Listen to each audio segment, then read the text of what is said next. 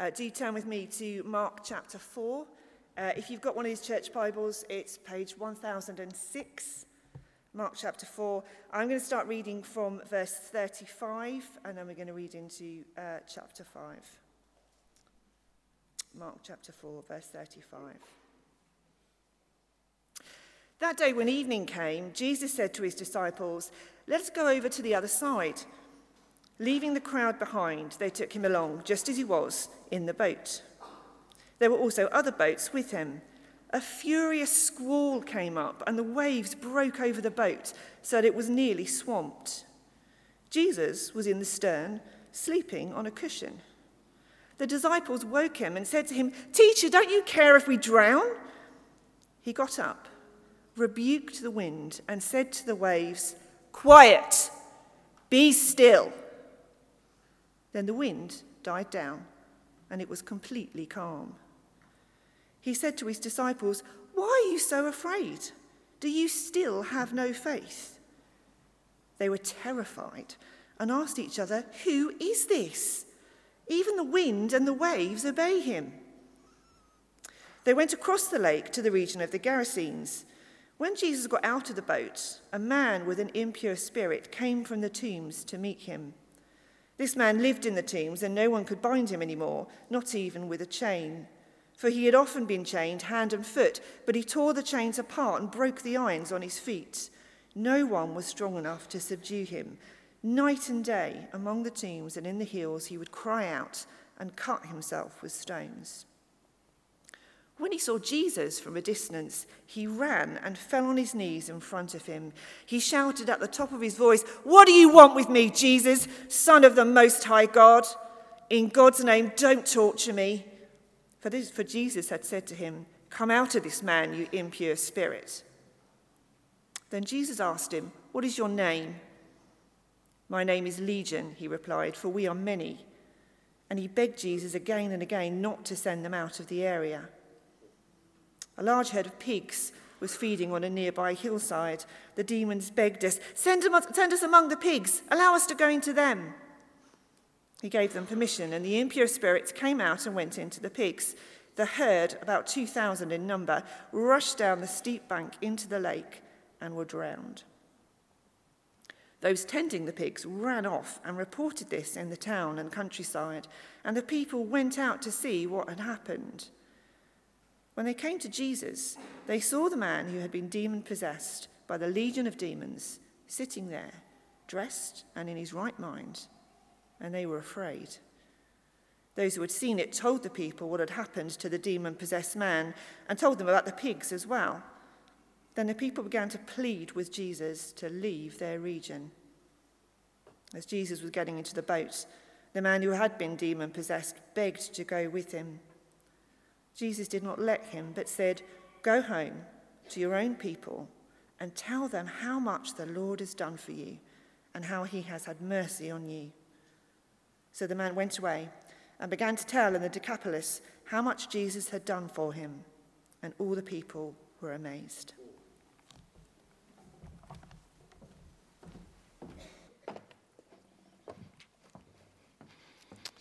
Thanks, Mary. We're going to sing once more before Mike comes to pre- preach from that passage. Uh, the disciples, the demon possessed man, the crowd all stand amazed in the presence of this man, Jesus. And that's what our next song is all about. So let's stand and sing together.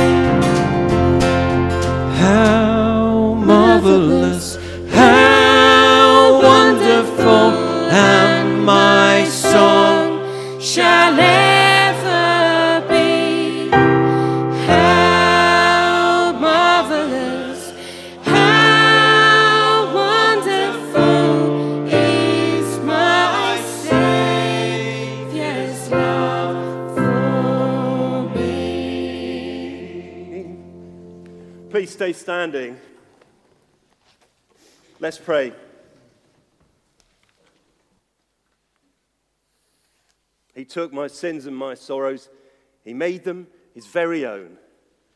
He bore my burden to Calvary and suffered and died alone. How marvelous!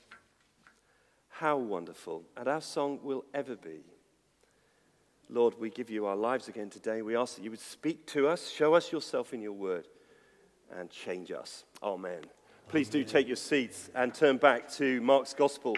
We're in chapter 4 and 5 today. If you're new here, most welcome. I'm Mike, I'm one of the pastors, and I'll be speaking on this uh, section of the Bible today.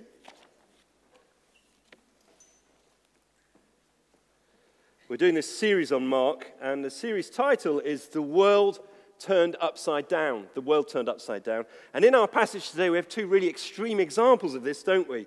We get into a small boat with Jesus and his disciples, and a storm blows up that is so furious that the disciples fear for their lives. But that is not the thing they are most afraid of. Notice.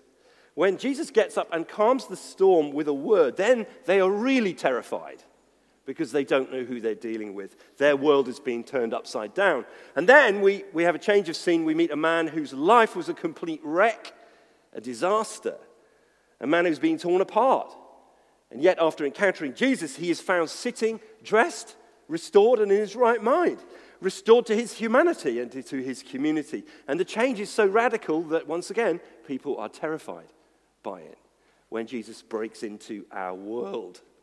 Now, this is the story that changed, changed everything in the Roman world. Christianity began as a, an obscure, marginal religion, a Jewish sect, so it was thought, a few hundred, a few thousand followers, and yet within four centuries, more than half of the Roman world were professing Christians. It turned their world upside down. And in these first chapters of Mark, we've been having a breathtaking introduction to who Jesus is. And the first half of the book is really asking the question who is this man? Nobody's ever seen anyone like him before or since. In chapter 1, we had an introduction to Jesus that really revealed the secret. He is the Messiah.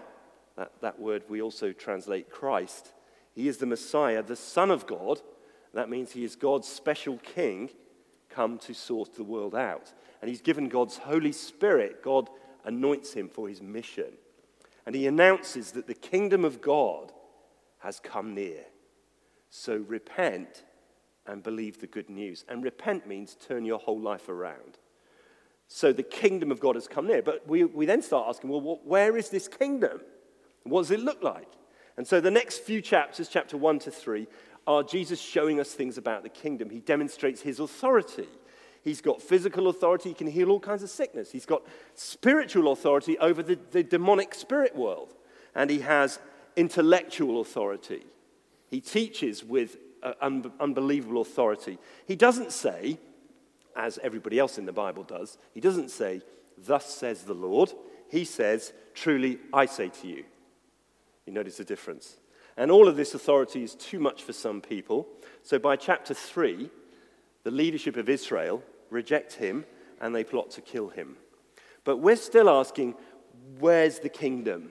Because Jesus is here and this is great, but where's the kingdom? And so in chapter 4, he teaches about the kingdom using these very puzzling, almost like riddles, stories called parables. And we thought about those the last two weeks. He says, This kingdom is not what you normally think of. It's like a seed. For example, it's like a growing seed. You put it in the ground, you know, night falls, morning comes, rain, wind, sun, and somehow or other, a, a crop comes up because it, starts, it can't be stopped. Another way this kingdom is like a seed, it's like a mustard seed, very, very small seed. But put it in the ground and it will grow to be a really big plant that can actually shelter birds. And the kingdom, we learn, comes in the lives of those people who hear God's word and receive it deep into their hearts and are changed by it. This kingdom of Jesus, then, is not like an earthly kingdom, like the United Kingdom, uh, which is established by force. This kingdom is like a little insignificant looking seed planted in the ground. And this kingdom comes to you by hearing.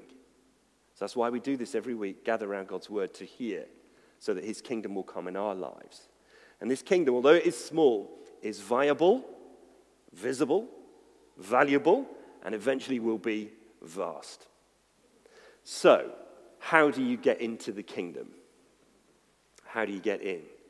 How do you join Jesus' family? How do you experience life changing truth?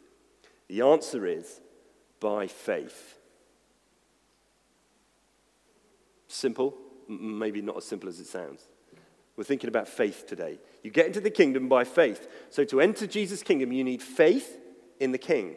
And that's the main point of these two stories today. The episodes are very different, aren't they? Uh, one is set in a boat during a violent storm, the other one is on dry land in a confrontation with a, a horrific demon possessed man. It contains a curious incident of the pigs and the reaction of the townspeople. But the theme that ties all these stories together is faith. To enter the kingdom, you need faith in the king. And these stories are going to teach us some lessons about faith. And faith is, there's more to it, it's more co- uh, complex, more multi layered than perhaps we first think. And I want to focus on three sets of characters in the story and ask what lessons they show us about faith, what we can learn about faith from them. And these three, three sets of characters are the disciples, the demons, and the denizens. And the reason I use the word denizens is that I needed a word that began with D. a denizen is a local person, all right? You're denizens of Chessington. Uh, so, disciples, demons, denizens, and finish then by drawing it together and asking, what is faith? Which is so important for us to know because it's by faith that we enter the kingdom. So, firstly, the disciples, have a look at uh, chapter 4, verse 35 and following. And it's evening, and it's, it's happening right after Jesus has been teaching, and here they're exhausted. And Jesus is really exhausted. He's been ministering to all these huge crowds of people. So they say, We're going to get into the boat. And Jesus falls so deeply asleep with his head on a pillow. Nice eyewitness detail there. That he actually doesn't hear when the storm comes up and there's probably rain pelting into the boat and it's rocking here and there. And, you know, it's terrifying. After our first year of marriage, Melissa and I went on a holiday to Malta and we traveled up to the north part of Malta and we booked a, a little day cruise to a small island called Gozo. And we went to get down to this boat. And I, we came onto the dock, and there was this really quite nice big white boat, looked like a bit like a yacht. And so we said, Oh, there it is. And they said, No, no, no, that's not the boat you're going in. And then they, around the back of it was a very small boat that looked like something Captain Pugwash would have sailed. And I was thinking, oh, right, is that, is that really the boat we're getting into? You know, so we go down and try not to look scared. Got into the boat and went to the trip, and it was fine. And the island of Gozo has nothing on it. I don't even think it had cafe. So it was quite boring. We walked around it for a while and got back on this boat. And then a furious storm blew up. And the boat was going like this from side to side. And all the sailors are just standing there, you know. And all of us Brits were absolutely terrified. And I'm saying to Melissa, which side is nearer to, to land? You know, so if we have to swim, I'm not a very strong swimmer. I think Melissa was pregnant. She was pregnant for most of our married life, so that's a good guess. It was terrifying. It was absolutely terrifying. Now, Jesus is so exhausted that he's actually so deep asleep. Now, this is a very interesting detail, just to quickly dwell on that for a moment. This shows us the two natures of Jesus. Jesus has two natures a fully human nature and a fully divine nature. He's so fully human that he's exhausted, wiped out, sparko. And he's so fully divine that he stands up and calms the storm. And we need both of those natures for him to save us. Now, some of these disciples in that boat, they're like the, um, the guys on my boat in Malta, you know. They're, they're experienced. They, they sail boats all the time, it's their living. And they set off, and you know what? This time they're really f- afraid because this storm is so furious. And as Mary read it so dramatically for us, he stands up and says, like you would say to a little dog, Quiet, be still. Down the dog goes. Only this isn't a dog, this is the sea. And there's a double miracle here. First of all, it stops, the storm stops, and then the sea becomes completely calm, which wouldn't normally happen. So, Bible readers who know their Bible, they know their Old Testament, see something here that's clearly reflecting God Himself. Only God can calm the raging seas and calm the storms. We see this in the creation stories. God separates water from dry land and creates order from chaos. We see it in the Exodus as God parts the Red Sea and the Israelites come through on dry ground. There's another double miracle. We see it in the Psalms. God is the one that speaks to the raging storms. And the disciples see all of this, and yet they have no faith, or not enough faith.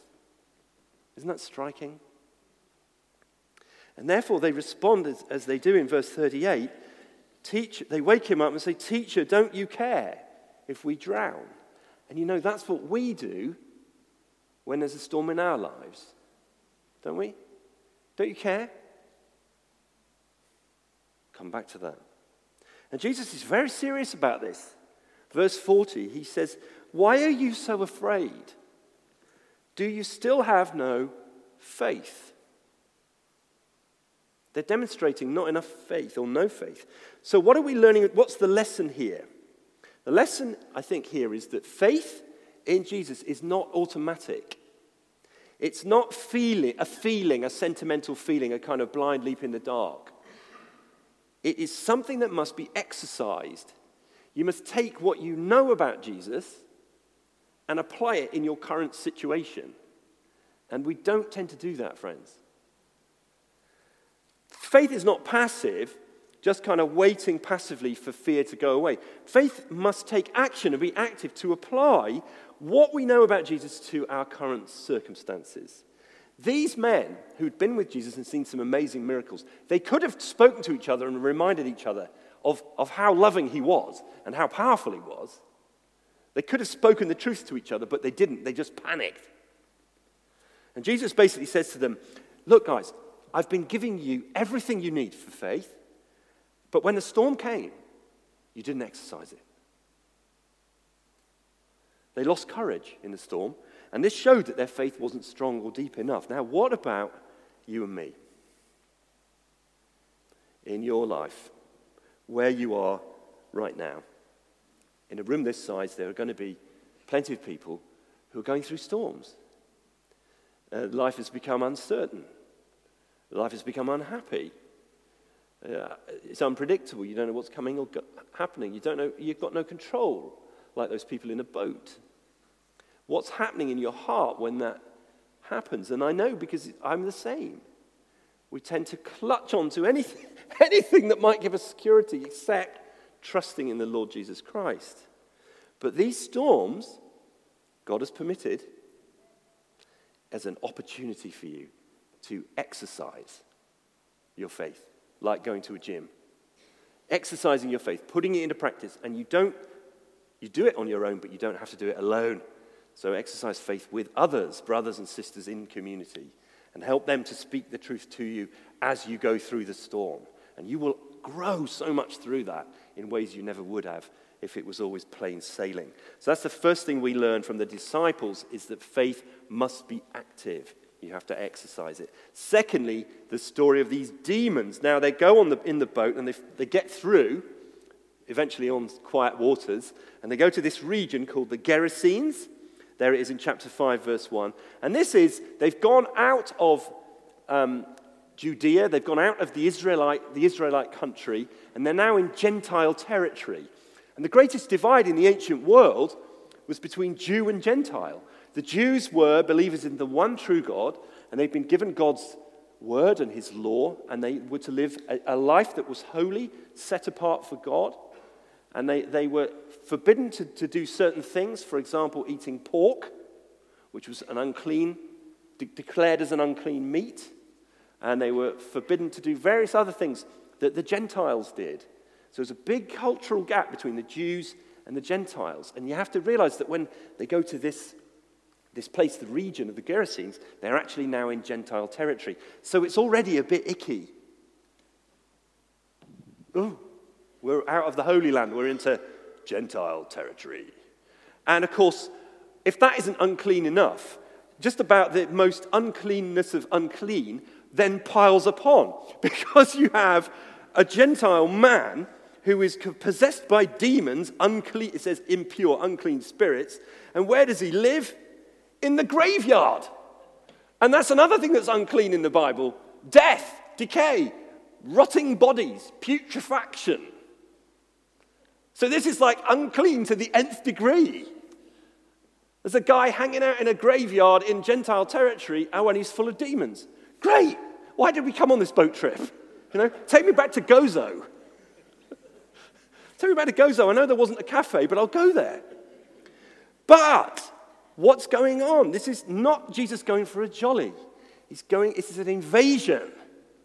This is like Dunkirk, but successful. Jesus is going into enemy territory, and we see it because out comes the most powerful demonic force yet seen. Ah! You know, just in case anyone was sleeping.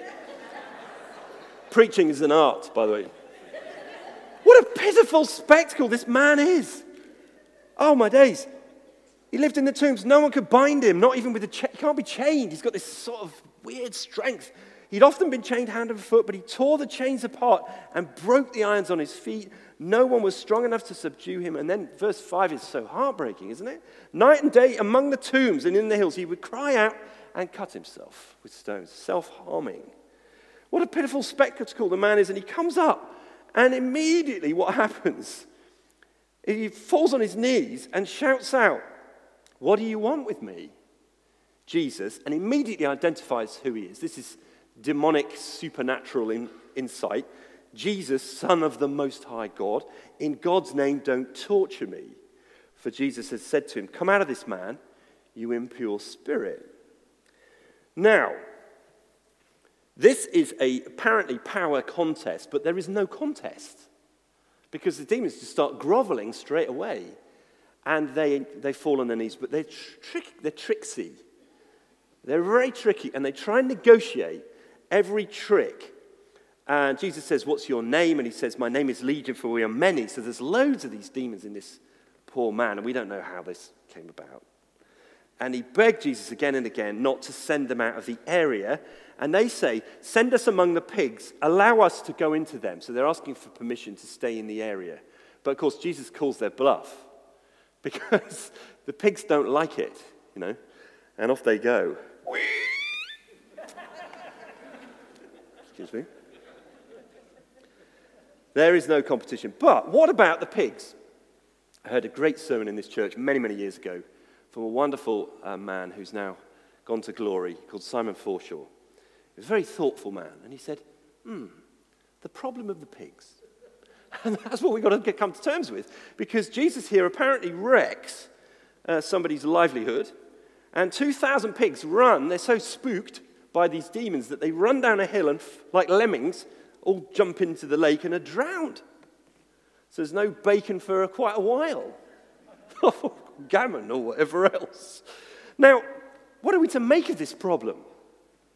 To early Jewish readers, there is no problem because the pigs are so vile and unclean. This is a fitting end for the demons. And they had cultural and religious reasons to loathe pigs.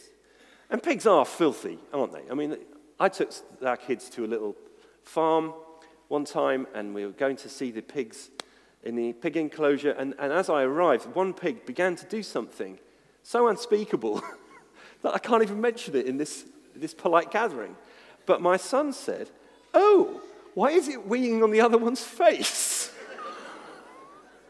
do you really want to eat something like that? You know, over a billion people on this planet think they're impure for good reason.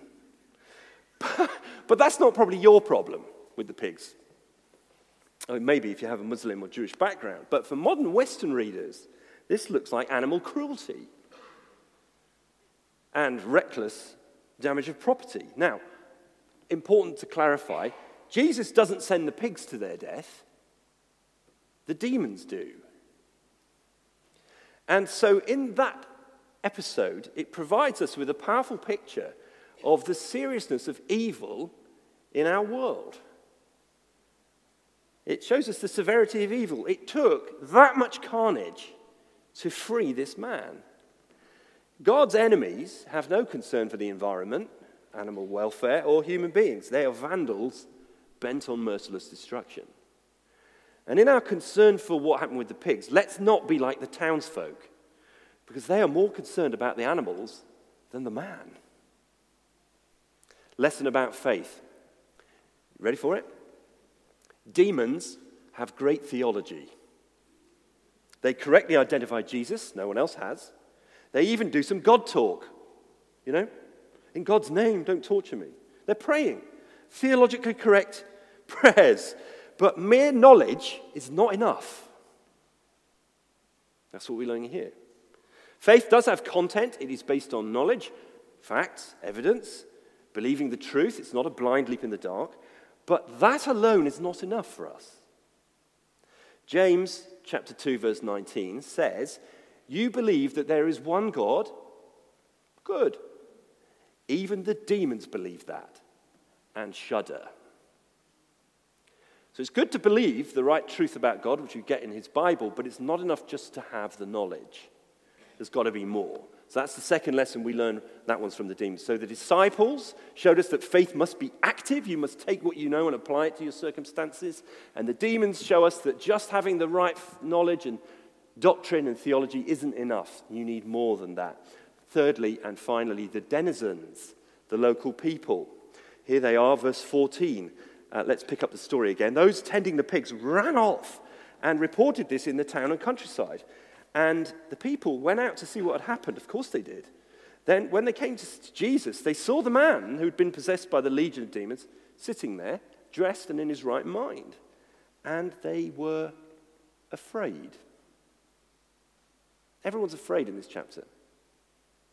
Those who had seen it told the people what had happened to the demon possessed man and told about the pigs as well. They're probably trying to get off, aren't they, from being in trouble. Then the people, what do they do? Began to plead with Jesus to leave. Please go. What an interesting story. Isn't it interesting? These people prefer their swine to their Savior. The one who can restore the most wounded and damaged person stands in their midst and they ask him to leave. It seems that profit is more important than people. And the most sobering thing here is that Jesus says, okay, and he leaves. What's the lesson? Faith is more than just seeing the power of Jesus, it is about being willing to let him in and take charge of your life. These people saw the power of Jesus, it was undeniable. The biggest problem is that they don't want to lose control. Jesus is capable of anything. If I let him into my life, what might he require of me? I don't want that. I want, him to, I want to be in control. And that keeps many, many people on the outside. You might, it might be you, by the way, here today. You may have got lots of knowledge about Jesus. You, you went to Sunday school as a child. You, you, you know loads about the Bible. You could probably win the Bible round in the pub quiz. But you really, at the end of the day, you don't want Jesus in controlling your life. So, what have we learned about faith? It's not a simple thing, is it? It's not simple, but it's a very beautiful thing.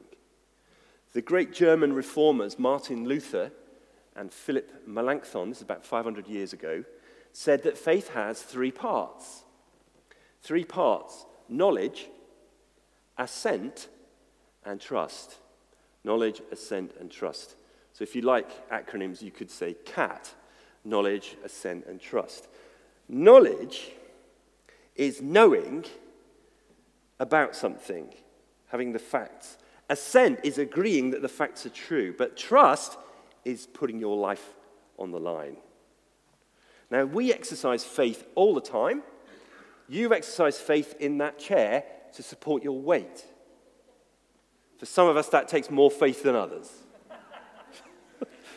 But I want to give an example. I think I've used this before, but it's so good because I used to be a nervous flyer.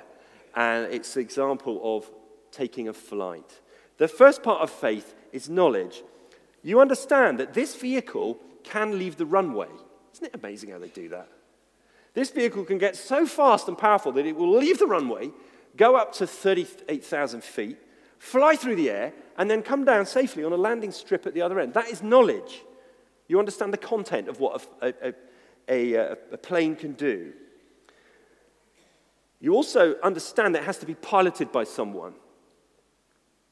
The second part, remember, it's knowledge, assent, and trust. So assent is saying, Yes, I agree.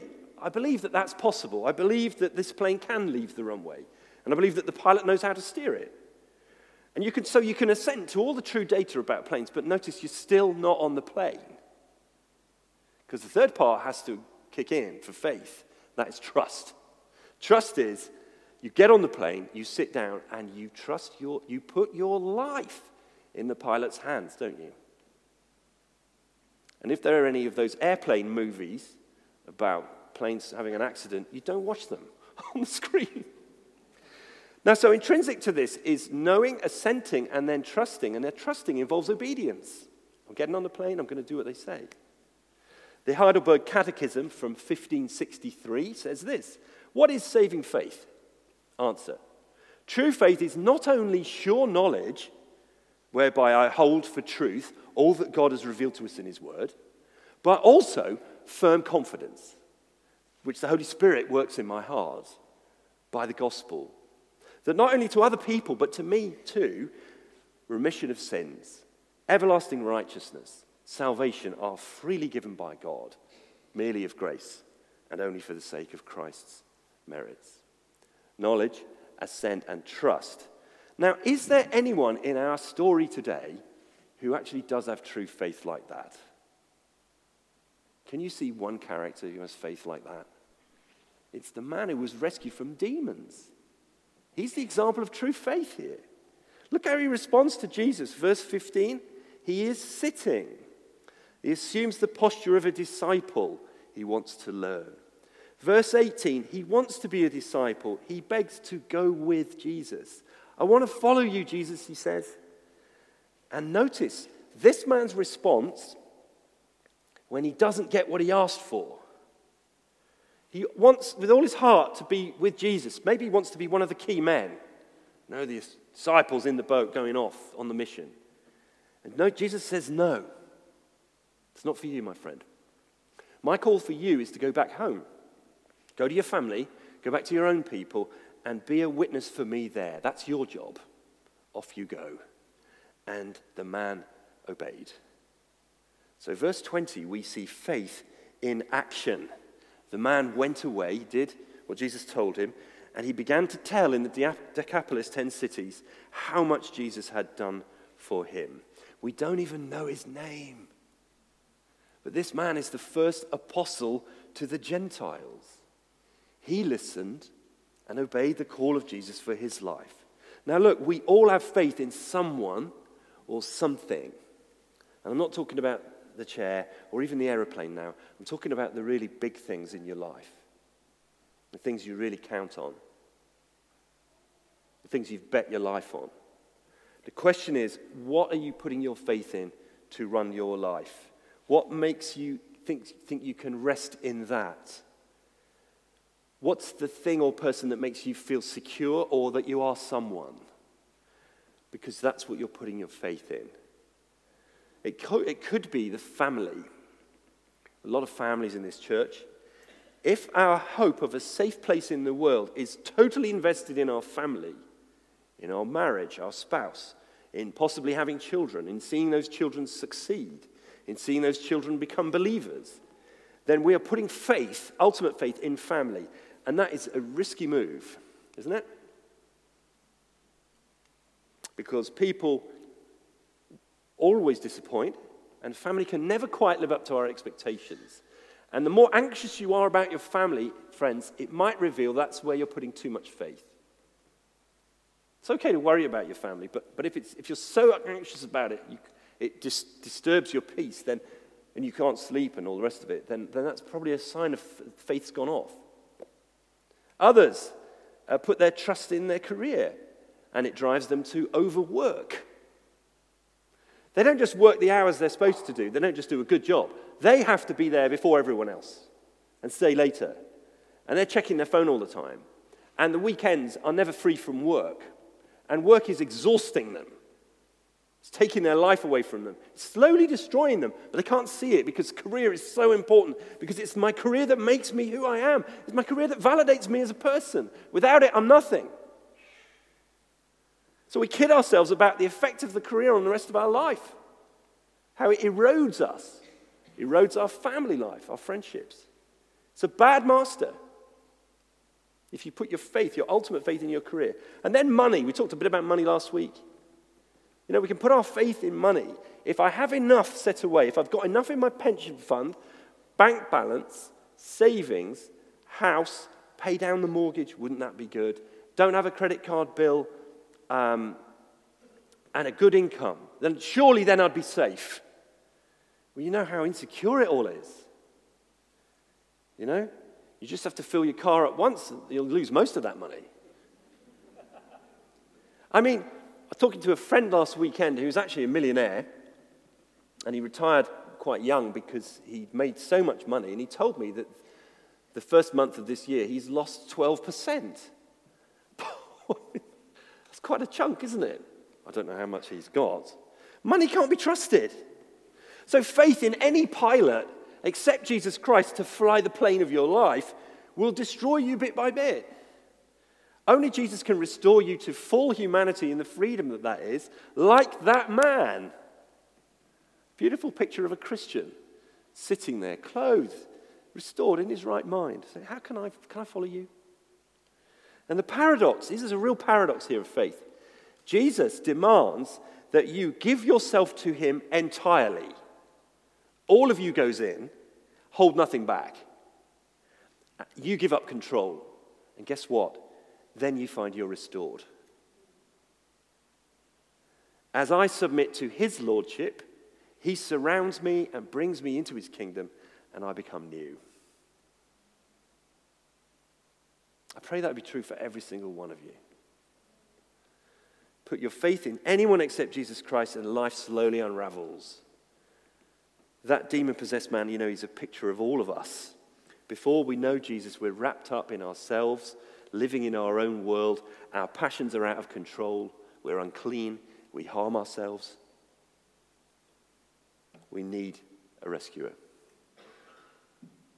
This man lived among the tombs with death all around him, naked and ashamed, without hope and without God. So did we.